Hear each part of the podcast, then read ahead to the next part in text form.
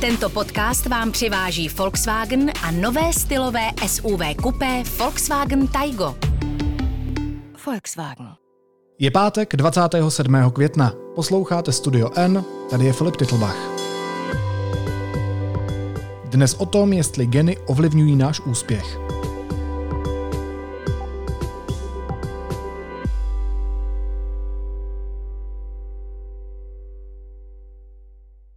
Své zásluhy přeceňujeme. Našemu světu dominuje náhoda, říká americká psycholožka, behaviorální genetička a autorka knihy o tom, jak geny ovlivňují náš úspěch ve škole Catherine Page Harden. Jak moc náš osud určují geny? Jak by mohla vypadat společnost, která by se ke genetickým rozdílům stavěla férově? O tom si budu povídat s redaktorkou Karolínou Klinkovou, která z Harden pořídila rozhovor. Karolíno, vítej, ahoj. Ahoj Filip.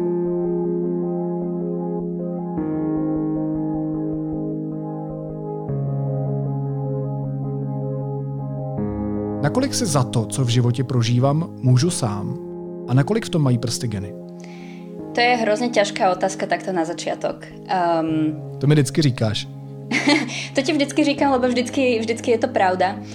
Je to ťažká otázka preto, lebo na to akoby neexistuje jednoznačná odpoveď pre všetkých ľudí na svete. Uh, a ja, keďže nepoznám tvoje gény a nepoznám ani prostredie, v ktorom si vyrastal a nepoznám vlastne veľmi veľa vecí o tebe, tak ti na to vôbec neviem odpovedať. Eh, Počerknuté ešte všetkým tým, že ja vôbec nie som teda nejaká výskumnička, ale novinárka a vôbec by som si ako netrúfala eh, nejak to proste hodnotiť. Takže keď sa pýtaš mm, nejako ty sám na seba, tak ti na to odpovedať naozaj neviem. A asi aj, aj rôzni vedci by boli akoby dosť opatrní v tom, aby akoby hodnotili, že za čo presne môžu tvoje geny, za čo presne môže tvoje prostredie. Takže nejaká jednoznačná odpoveď nejaká neexistuje. Vieme ale, že vo všeobecnosti to, aké gény máme, uh, je celkom zásadná vec. V, práve akoby v ohľadom, s ohľadom na to, čo si ty spomínal uh, na úvod, s ohľadom na to, že to, aké máme gény, je nejakou predispozíciou k tomu, aby sme sa nejak správali, aby sme mali nejaké vlastnosti, aby sme v niečom tým pádom uspeli. Takže vo všeobecnosti sa dá povedať, že tie gény hrajú veľmi významnú rolu. Takže pokud tady ve vzduchu vysí otázka, co je to, co rozhoduje o úspěchu jedince, tak se nedá obecně říct, v jakém poměru jsou to geny, se kterými přijdeme na svět a v jakém poměru, dejme tomu, výchova, zkušenosti, vzdělání.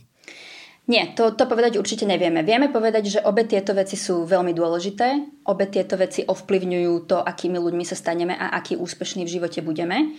E, nemôžeme povedať, že jedno je dôležitejšie ako druhé. Vieme, že gény vymedzujú nejak to ihrisko, na ktorom v tom živote hráme, ale zároveň vieme, že e, prostredie, v ktorom žijeme, ľudia, s ktorými sa stýkame, naši rodičia, naša škola, do ktorej chodíme, to všetko sú extrémne dôležité faktory, ktoré v tomto všetkom, v tom, v tom kým sa staneš nakoniec a aký úspešný budeš, eh, hrajú rolu.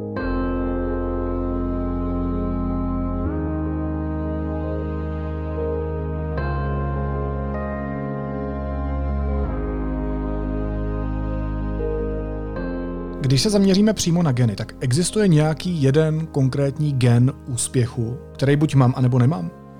Neexistuje. Bolo by to, bolo by to, bola by to taká pekná predstava a ono to tak možno na prvé počutie aj znie, že uh, keď sa bavíme o tom, že, že jo, za, za nejaký úspech môžu gény, že tu máme nejaký jeden proste magický gén, aj keď na druhej strane asi by to bolo potom veľmi uh, strašidelná predstava, pretože ľudia, ktorí by ho mali, tak by sa cítili byť o mnoho lepšie ako tí, ktorí eh, ho nemajú.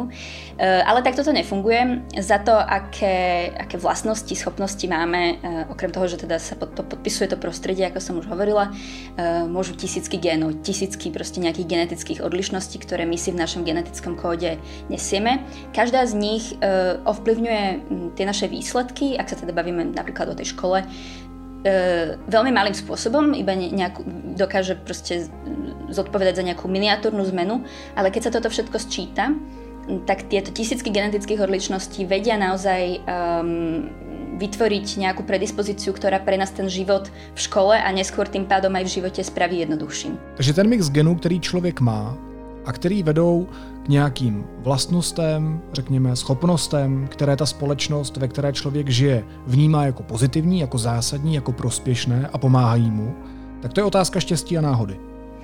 V podstate áno. Ja som sa o tomto práve bavila s eh, psychologičkou a behaviorálnou genetičkou eh, Catherine Page Hardenovou. Ona napísala nedávno takú knižku, ktorá dosť teda eh, rozvírila vody nielen medzi teda genetikmi, ale aj medzi ľuďmi, ktorí sa zaoberajú tým, ako vlastne nastaviť spoločnosť, čo je to férová spoločnosť, čo je to spravodlivosť. Ona tú knihu nazvala Genetická lotéria. A nazvala ju tak preto, lebo nikto z nás si tie gény nevyberá. Proste s nejakými génmi si sa narodil. Za to, že si sa narodil práve s nimi, môže úplná náhoda. E, nemáš za to absolútne žiaden, e, nemôžeš si za to brať absolútne žiaden morálny kredit. A zároveň je úplná náhoda aj to, do akej spoločnosti si sa e, narodil. Vieš, my sme začali s ňou vtedy ten rozhovor tým, ja som sa jej spýtala, že či si myslíš, že za jej úspech, ktorý teda nepopierateľne teraz zažíva, môže šťastie, a ona povedala, že, že do veľkej miery áno, pretože jednak teda gény, s ktorými sa narodila, sú nejaké akoby ako pre ňu proste uh, viedli k tomu úspechu, ale na druhej strane je tu spoločnosť, ktorá práve v tejto chvíli tieto jej gény a tieto jej schopnosti oceňuje. Čo znamená, že keby sa narodila v 18. storočí ako žena, ktorá má záujem a, a schopnosti na to skúmať gény, no tak ja neviem, čo by ona presne robila. A to, je pra, to práve súvisí s tou spoločnosťou. Takže to je akoby druhý rozmer tej, tej lotérie a toho, toho šťastia, tej náhody, uh, ktorú do veľkej miery uh, v našom živote máme, aj keď si to možno úplne neuvedomujeme. Takže někomu to generuje štěstí, někomu to generuje smůlu. Znamená to teda, že někteří lidé z té druhé strany jsou zkrátka odsouzení ke špatnému životu? Takto by som to ja určite akoby neformulovala tak ako ty. Um, vieme, že niektorí ľudia sa rodia s nejakými genetickými predispozíciami na to, aby v, povedzme v školskom systéme uh, uspievali horšie. Neznamená to ale, že sú na neúspech odsúdení. To, to rozhodne nie. A práve akoby e, Catherine Page Harden, mm, ona v druhej časti tej svojej knihy popisuje spoločnosť, ktorá by mohla byť práve privetivá pre tých ľudí, ktorí um, možno nemali v tej genetickej lotérii také šťastie a ona naozaj akoby je veľmi obozretná. Ona naozaj nehovorí, že títo ľudia teda si nezaslúžia dobrý život alebo nie sú schopní dobrého života, nie sú schopní úspechu. Ale naozaj akoby sa snaží predostrieť, akými všetkými spôsobmi by sme mohli spraviť ich život jednoduchší, aby sme im pomohli, nechcem povedať, že pomohli, aby sme vytvorili podmienky, ktoré budú príjmať uh, aj ľudí, ktorí možno nemajú tie genetické predispozície, ktoré uh, oceňujeme v tejto chvíli. Když jsi mluvila o lidech, kteří možná jsou anebo nejsou odsoudění na neúspěch, tak právě odsoudění na neúspěch je název jednoho podcastu, který dělá Zuzana Kováčič-Hanzelová v denníku SME. Ten podcast letos získal slovenskou novinářskou cenu, ve které já jsem byl skoro náhod porodcem a ten podcast je opravdu výborný, tak doporučuji mimochodem. Ale když se bavíme o úspěchu ve škole nebo i v práci, uh, tak my ten úspěch vlastně měříme, nebo ta společnost ten úspěch měří takovými jako jednotnými pravidly pro všechny. Je to tak správně, když každý z nás, jak se o tom bavíme, má prostě od narození jinak naloženo? No to je asi otázka nejakej, uh, nejakej interpretácie, možno aj nejakého dokonca politického uh, zafarbenia daného človeka, ktorý sa na tú otázku díva. Niektorí ľudia by ti možno povedali, že to je správne, že to je akoby jediný systém, ktorý zatiaľ máme a ktorý akoby z ich nejakého pohľadu funguje. Ale druhá vec je, že ľudia, ktorí by ti toto povedali, sú možno s veľkou pravdepodobnosťou práve tí, ktorí v tom systéme uspeli. Uh, a naozaj je to veľmi zaujímavé. Um, Catherine Page Harden sa naozaj veľmi um, v tej svojej knižke zaoberá práve tým školstvom a ona tam vlastne menovala um, v tej knihe aj v tom rozhovore ako veľmi veľa vlastností, ktoré uh, tie naše gény ovplyvňujú. Napríklad prvé, čo ti napadne v tej škole, že ten školský systém meria nejaké kognitívne vlastnosti. To, že máš dobrú pamäť, že si dokážeš zapamätať proste násobilku a vybrané slova. Alebo že, že máš, e, ja neviem, rýchlejšie myslíš, alebo máš lepšie priestorové videnie. Tak sme si nastavili školský systém, že toto my v škole oceňujeme. Potom sú tu ale ďalšie vlastnosti a tie ti možno ako úplne intuitívne nenapadnú. To sú napríklad také, že deti, ktoré Ehm, nedokážu tak ľahko pracovať ráno, sú znevýhodnené. Keď si proste ranné vtáče, tak ti to ide oveľa rýchlejšie a lepšie v tej škole, ako keď si nočná sova. Alebo deti, ktoré majú ťažkosti s tým, aby sedeli na jednom mieste XY hodín každý deň. Mm, takže eh, je to naozaj akoby zaujímavé v akých rôznych tých ohľadoch tá, ehm, ten náš jednotný systém vlastne, že tie ohľady si možno ani akoby ty sám neuvedomíš, ale existuje ich naozaj nespočet. Takže chápu správně, že moje čtyřka z matematiky a z tělocviku Byla už tak trochu jasná na porodním sále? to ti ja nechcem takto hodnotiť. Naozaj, ja by som sa rada vyhla tomu, že ti budem odpovedať na tieto otázky, lebo netuším, ako to bolo s tvojou štyrkou a ako to bolo uh, s pôrodnou sálou. Takže ak dovolíš, tak neodpoviem ti na túto otázku. Tak jinak. Když genetické predispozice k úspěchu ve škole ovlivňují společnost a když říkáš, že je to taková loterie, tak kdo je vítěz té loterie a kdo je poražený? Je to jenom o tom, jak je nastavená ta společnost a koho respektíve ktoré vlastnosti považuje za úspešné? Keď som sa na toto pýtala práve autorky, s ktorou som hovorila, tak um, ona mi na to odpovedala um, takýmto spôsobom. Um, znova vlastne prizvukovala to, že gény hrajú obrovskú rolu a že naozaj vytvárajú naozaj to ihrisko, na ktorom v živote budeš hrať. Ale nakoniec to, kto je víťaz a kto je porazený tohto celého, tej celej lotérie, súvisí s tým, ako je nastavená práve spoločnosť. A spoločnosť je momentálne, ak teda hovoríme o e, stredne vysokopríjmových krajinách samozrejme, je nastavená tak, že si ceníme e, ľudí, ktorí majú čím vyššie formálne vzdelanie. A neznamená to len to, že títo ľudia zarábajú viac peňazí, znamená to aj to, že majú väčšie psychické problémy, že majú väčšie fyzické ťažkosti. Toto sú všetko dokázané veci, že ľudia, ktorí majú nižšie formálne vzdelanie, sa potýkajú s o mnoho viac ďalšími problémami.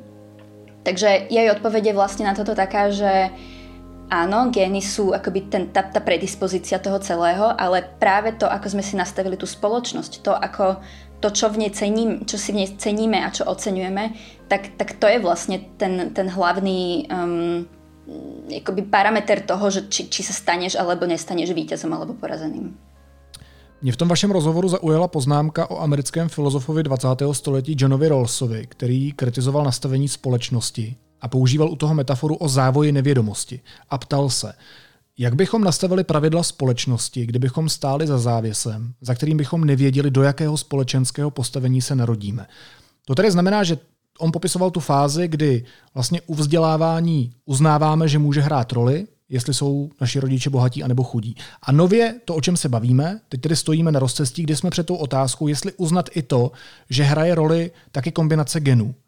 Takže Kdybychom v téhle fázi stáli před tím takzvaným závojem nevědomosti, aniž bychom věděli, jakým rodičům a s jakým genotypem se narodíme, tak jaká pravidla pro společnost bychom v takovém případě chtěli? Myslíš, že by to byla jiná pravidla, než která máme nastavená teď nějakou uh, společenskou smlouvou, na které jsme se prostě kolektivně domluvili? Ja si myslím, že áno. Je to ale strašne vlastne abstraktná predstava e, premýšľať nad tým, že stojíš za tým závojom nevedomosti, ako to popisoval John Rawls. Pretože e, pre teba je vlastne strašne ťažké sa odosobniť e, od toho, čím už si ty. Kto si ty, aké máš gény. Keby si sa narodil s inými génmi, tak by si bol, ako bol by si to vôbec ty? Kto by bol ja v tom prípade? Takže um, je to také dobré myšlienkové cvičenie a ja vôbec, keď som napríklad v štúdiu svojom narazila na Johna Rawlsa, tak mi bola strašne sympatická tá teória, ako také fakt, akože, um, že, ako fakt, že myšlienkové cvičenie, že tak poďme sa o tom akoby uh, každý nejak si o tom pouvažovať a nejak, nejak o tom skúsiť proste popremýšľať. Um, ja si myslím, že by tá spoločnosť vyzerala inak, pretože keď nevieš, do akej spoločnosti sa narodíš a ani nevieš, s akými génmi, tak by si prirodzene chcel, aby bola tá spoločnosť čo najférovejšia, čo najspravodlivejšia. Pretože keby si si náhodou teda potiahol nejakú tú zlú kartu, keby si tú genetickú a spoločenskú lotériu úplne nevyhral, tak by si stále chcel žiť život, ktorý bude dobrý, ktorý, ktorý bude proste pre teba príjemný a, a myslím si, že od tohto by sa práve um, odvíjali aj tie, aj tie pravidla, ktoré by sme si za tým závojom nevedomosti nejak tak kolektívne asi vybrali. V tom rozhovoru padl pojem meritokracie, což znamená vláda nedaných, vláda schopných, eh, řekněme forma takové té elitářské společnosti, ve které ty odměny nebo ty funkce dostanou ti nejschopnější. Funguje tenhle princip i u nás? Mm, myslím si, že si to radi myslíme, že to funguje. Uh, myslím si, že česká spoločnosť, slovenská spoločnosť, vôbec nejaká akože západná spoločnosť si o sebe rada myslí, že práve takto to je. Že um, vlastne na tie vysoké pozície um, sa dostávajú ľudia, ktorí sú najschopnejší. Uh, a ja toto, toto je strašne ťažká otázka a nechcem akoby... Um, nechcem byť nejaká úplne definitívna v tej odpovedi, ale um, čo si myslím ja a čo si myslí aj Catherine Page Hardenová je, že tá meritokracia má svoje úskalia a často nevidíme, ako je vlastne pokrivená a že možno vlastne nie je taká spravodlivá. Veľa sa v posledných rokoch hovorí o rovnosti príležitostí, o, nejakej proste všeobecnej rovnosti, o tom, aby sme vyrovnávali tie, eh, tie nerovnosti už veľmi skoro v živote, pretože eh, ak máš naozaj predispozície u detí napríklad s ohľadom na to, do akej rodiny sa narodia, vychylené negatívne, tak potom naozaj otázka, že či sa premiérom, politikom, učiteľom, vysokoškolským pedagógom, proste do akejkoľvek pozície v tej krajine dostane naozaj ten najúspešnejší, pretože v prvom rade nemali všetci um, akoby podobné podmienky. Takže hovorím, nechcem byť nejaká úplne akoby definitívna, ale um, myslím si, že si radi myslíme, že, že to je celé také nejaké fair a celé uh, naozaj založené len na tom, ako, ako šikovní sme my sami a možno zabúdame na to, že je tam nějaký ten krok před tím. No. Takže je to nějaký toxický ideál, ke kterému směřujeme podle tebe?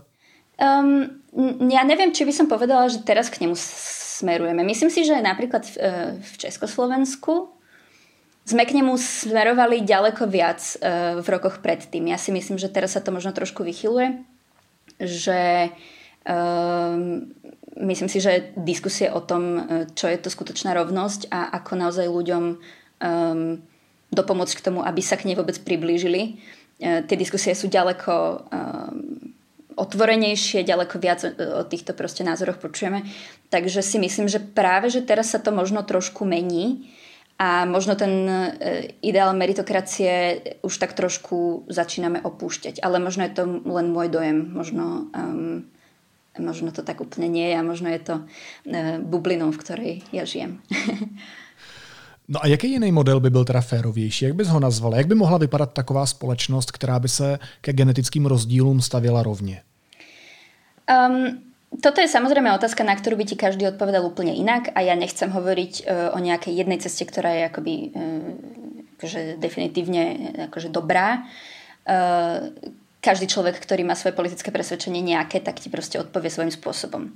Môžem ti ale povedať, ako na túto otázku odpovedá Catherine Page Harden, s ktorou som hovorila, a ktorá naozaj v tej svojej knihe, okrem toho, že vysvetľuje teda um, tú genetickú stránku veci, tú biologickú stránku veci, tak naozaj druhú pasáž tej knihy venuje tomu, ako tú spoločnosť reálne usporiadať. No a ona ten systém nazýva mm, e, systémom pluralitných príležitostí. To znamená, že nebudeme mať len akoby ten jeden štandardizovaný systém, ktorý musíš prejsť, aby si bol v živote úspešný. Eh, ak to mám nejak rozviesť, tak to znamená to, že nebudeme si v škole ceniť len to, že máš rýchlu pamäť, ale že si dokážeš rýchlo proste zapamätať tie vybrané slova. Nebudeme si ceniť deti len tie, ktoré majú dobré priestorové videnie.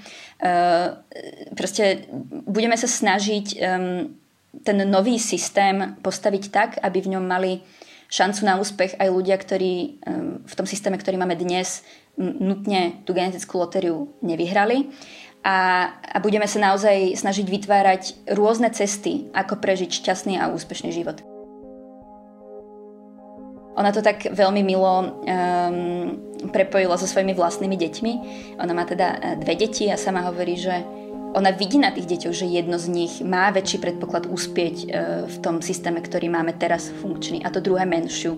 Že niektoré má jednu schopnosť akoby lepšie vyvinutú a dru, druhý druhú. Um, pre ňu je ale veľmi dôležité, aby jej deti mali možnosť prežiť rovnako kvalitný, rovnako šťastný život aby jedno z nich nebolo tam niekde pohodené proste dolu a s minimálnymi šancami na úspech len preto, že um, sa narodilo s nejakým, s nejakým predpokladom proste horším ako to druhé. A toto je presne to, čo ona teda prízvukuje, že mali by sme sa snažiť vytvárať uh, viaceré druhy príležitosti pre ľudí, viaceré cesty, ako prežiť dobrý život. A ak si pritom dokážeme spomenúť na naše vlastné deti, uh, alebo na našich možno blízkych, pri ktorých si uh, všímame to, že sú rozdielní a máme ich stále rovnako radi, a, a stále to neznamená, že jeden, lepší, jeden je lepší a jeden je horší, tak toto by mohla byť tá cesta.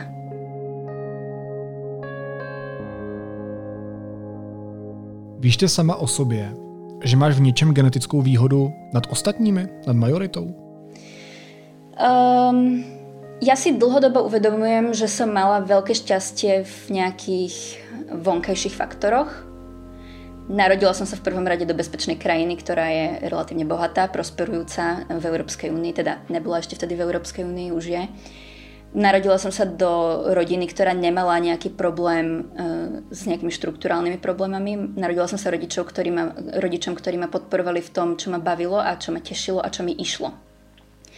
Takže ja som fakt dlho už to o sebe, ako, uvedomujem si, že v tomto som tú výhodu mala, ale priznám sa, že dokým ja som vlastne nerobila tento rozhovor, nečítala túto knižku, tak mi nenapadlo premýšľať nad tým, že za to možno môžu gény, že som sa naučila tie vybrané slova relatívne rýchlo. Alebo že som nemala problém nikdy v škole e, prezentovať pred tabulou, lebo mi to proste nejak tak šlo. nemala som strach z nejakého verejného vystupovania. A teraz som si to tak ako spätne v hlave prehrávala a tieto takéto drobnosti, nejakých takýchto pár drobností sa mi akoby tak v hlave nejak objavilo. Uh, budem, ale budem nad tým asi ešte dlho rozmýšľať. Budem asi dlho spomínať na svoje školské roky a vlastne tak nejak v sebe filtrovať, čo, čo z toho je nejaký môj úspech, čo z toho je um, fakt náhoda. Asi na to neexistuje nejaká definitívna odpoveď, ale je to minimálne nejaká naozaj akoby iný pohled na teba samého. Mě ten rozhovor taky vlastně přivedl k tomu, že jsem se sám nad sebou zamyslel, nad svými genetickými výhodami, pokud nějaké existují. A došel jsem k tomu, že, že jsem bílej, že jsem chlap, že jsem relativně vysoký, což je v dnešní společnosti a v té dnešní kultuře považováno za výhodu. A co nevýhoda? Jaký máš genetický nevýhody? Uh, no ak to vzťahnem napríklad k tomu uh, školskému systému, tak ja som bola vždycky strašne zlá v, presne v priestorovom videní a v takýchto veciach. To, moja mama je teda matematička a pamätám si, učiteľka matematiky a pamätám si tie proste preplakané noci pred tým, ako sme mali písomku s rezu, rezu vieš. Keď si tam mal mať to 3D videnie, no ja som v tom bola úplne hrozná a, a trápilo ma to a bolo mi to proste tak akože ľúto. A takže toto je napríklad jedna vec, ktorú v, v, v, v tom školskom systéme som ja akože vôbec, vôbec nedávala a hlavne ma to vôbec nebavilo. Uh, nevýhodou mojou určite bolo to, že ja e, teda nie som vôbec ranné vtáča. Ja uh, dobre fungujem v noci, uh, respektíve večer. Takže pre mňa ako o 8 ráno byť uh, v škole to je úplne akože hrozná predstava, keď si na to spomeniem teraz, tak, tak mi je z toho zle.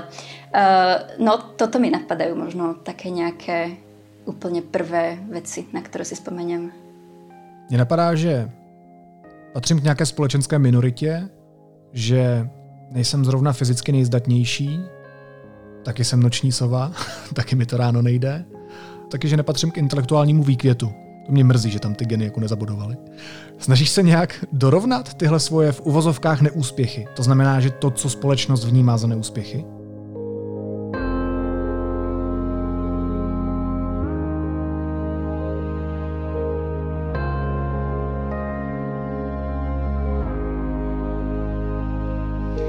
Uh, neviem, možno, možno nie úplne vedome. Akože Snažila som sa dorovnávať, povedzme to, že som nevedela teda e, rezať kocku na písomke, dostala som, ja neviem, dvojku, trojku možno. Takže to som sa snažila nejak dorovnať tak, aby som bola takže spokojná aj ja, aj ten systém ako taký. Ale v tých, mm, tých nejakých ďalších, možno nejakých mojich charakteristikách, ja mám pocit, že ja som mala veľmi veľké šťastie na práve mm, aj možno gény a aj určite, ako som už spomínala, prostredia, v ktorom som vyrastala, že ja vlastne necítim nejaký akože akútny problém s nejakou mojou vlastnosťou.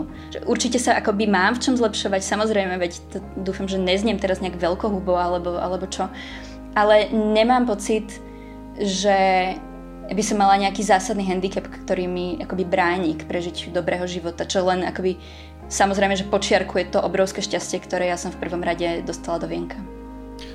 Není to taky o tom případně se s těmi věcmi spíš smířit? Protože já si třeba o sobě myslím, že se snažím spíš pracovat sám se sebou tak, aby mě tolik neovlivňoval ten společenský tlak. Že tohle je jedna z cest, jak se smířit se svými špatnými geny. Tak vieš, to je otázka toho, že ak, ak už tie gény, ktoré, ktoré ty si teda dostal do toho vienka sú proste ťa, ťa akoby diskvalifikujú v tom, aby si prežil šťastný život, tak to není o tom, že sa s nimi máš zmieriť. To je o tom, že ten vonkajší svet musí vytvárať príležitosti, aby si aj ty ten život mohol prežiť šťastný. Uh, ty stále akoby patríš k nejakej minorite, ako, ako máš nejaké nevýhody, ako si ty vlastne spomenul, ale stále akoby dokážeš žiť akoby relatívne akoby úspešný život. Máš prácu, máš, máš, máš proste e, príjem, a tak ďalej a tak ďalej. Takže ty nie si naozaj akoby ten, ten z tých, ktorí by boli akože už úplne od prvej triedy základnej školy vlastne diskvalifikovaní v tom, uh, aby, aby ten život prežili aspoň na nejakej uh, normálnej platovej hladine a s normálnym prístupom k zdravotnej starostlivosti a v normálnych podmienkach životných. Takže do nejakej miery asi akože áno, ak to sú nejaké nevýhody v úvodzovkách, ktoré, ktoré máš a s ktorými sa žiť dá, tak, tak, tak to skús, ale zároveň asi tu naozaj ide o nejakú proste štruktúrálnu um, debatu ohľadom toho, ako zmeniť systém, aby um, k tomu vôbec k tomu zmiereniu, k tomu kroku, že sa vyrovnám len ja sám so sebou, mohli mať prístup úplne všetci. Máš gen zrozumitelně vysvětlovat složité věci. Hostem studia N byla redaktorka deníku N Karolína Klinková. Vlastně děkuji za rozhovor, měj se hezky, ahoj. Ďakujem Filip, ahoj.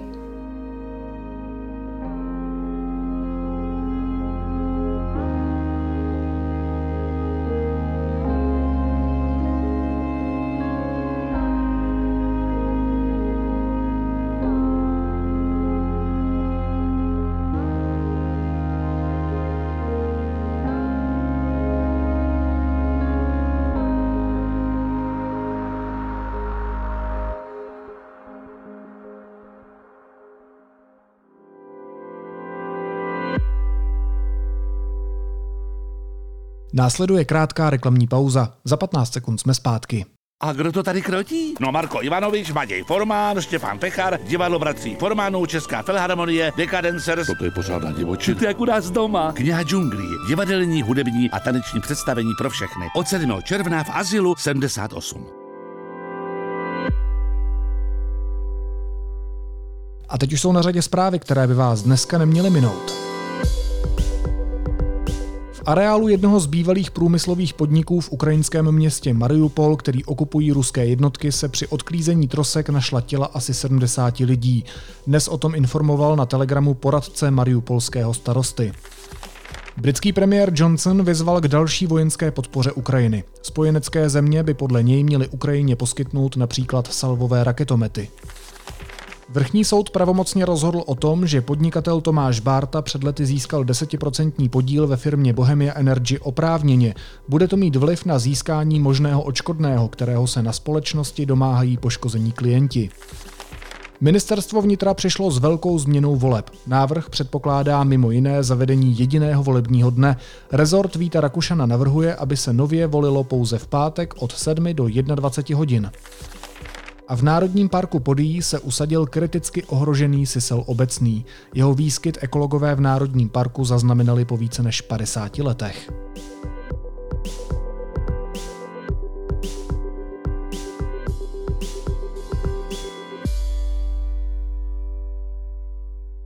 Na závěr ještě jízlivá poznámka. Známe jméno dalšího uchazeče o prezidentskou funkci. Tentokrát svůj boj ohlásil bývalý rektor Univerzity Karlovy Tomáš Zima. Teda boj. V rozhovoru pro deník N odmítl říct, kdo stojí za jeho připravovanou kampaní, která zatím nemá ani mluvčího. Chce v ní bojovat proti extrémům, ale neumí je přiblížit. A taky odhalil, že podpisy občanů bude schánět odpoledne, po práci a o víkendu. Když už je teď jasné, že kandidovat může kdokoliv a rozhodně nemusí mít představu o tom, co dělá, mám pro vás důležitou zprávu. Rozhodl jsem se kandidovat na prezidenta. Taky nemám představu o tom, co dělám. Budu bojovat proti extrému i proti průměru. Mým mluvčím je odteď Harry Styles. Podpisy budu sbírat dopoledne a o prázdninách a když mě zvolíte, podcast bude i o víkendu. Když se mi bude chtít.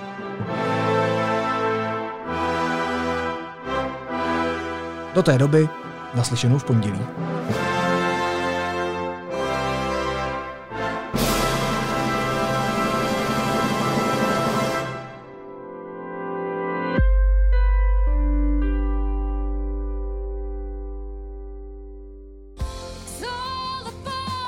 Losers Cirque Company, 420 People a Maranata Gospel Chor uvádí původní akrobatický muzikál z prostředí rajského korporátu s názvem Nebesa v hlavní roli s Jiřím Kornem a s Petrem Jeništou v alternaci. Přijďte nás navštívit do letních zahrad Anežského kláštera. Vstupenky na Nebesa jsou již nyní k dispozici na www.divadlobravo.cz lomeno nebesa.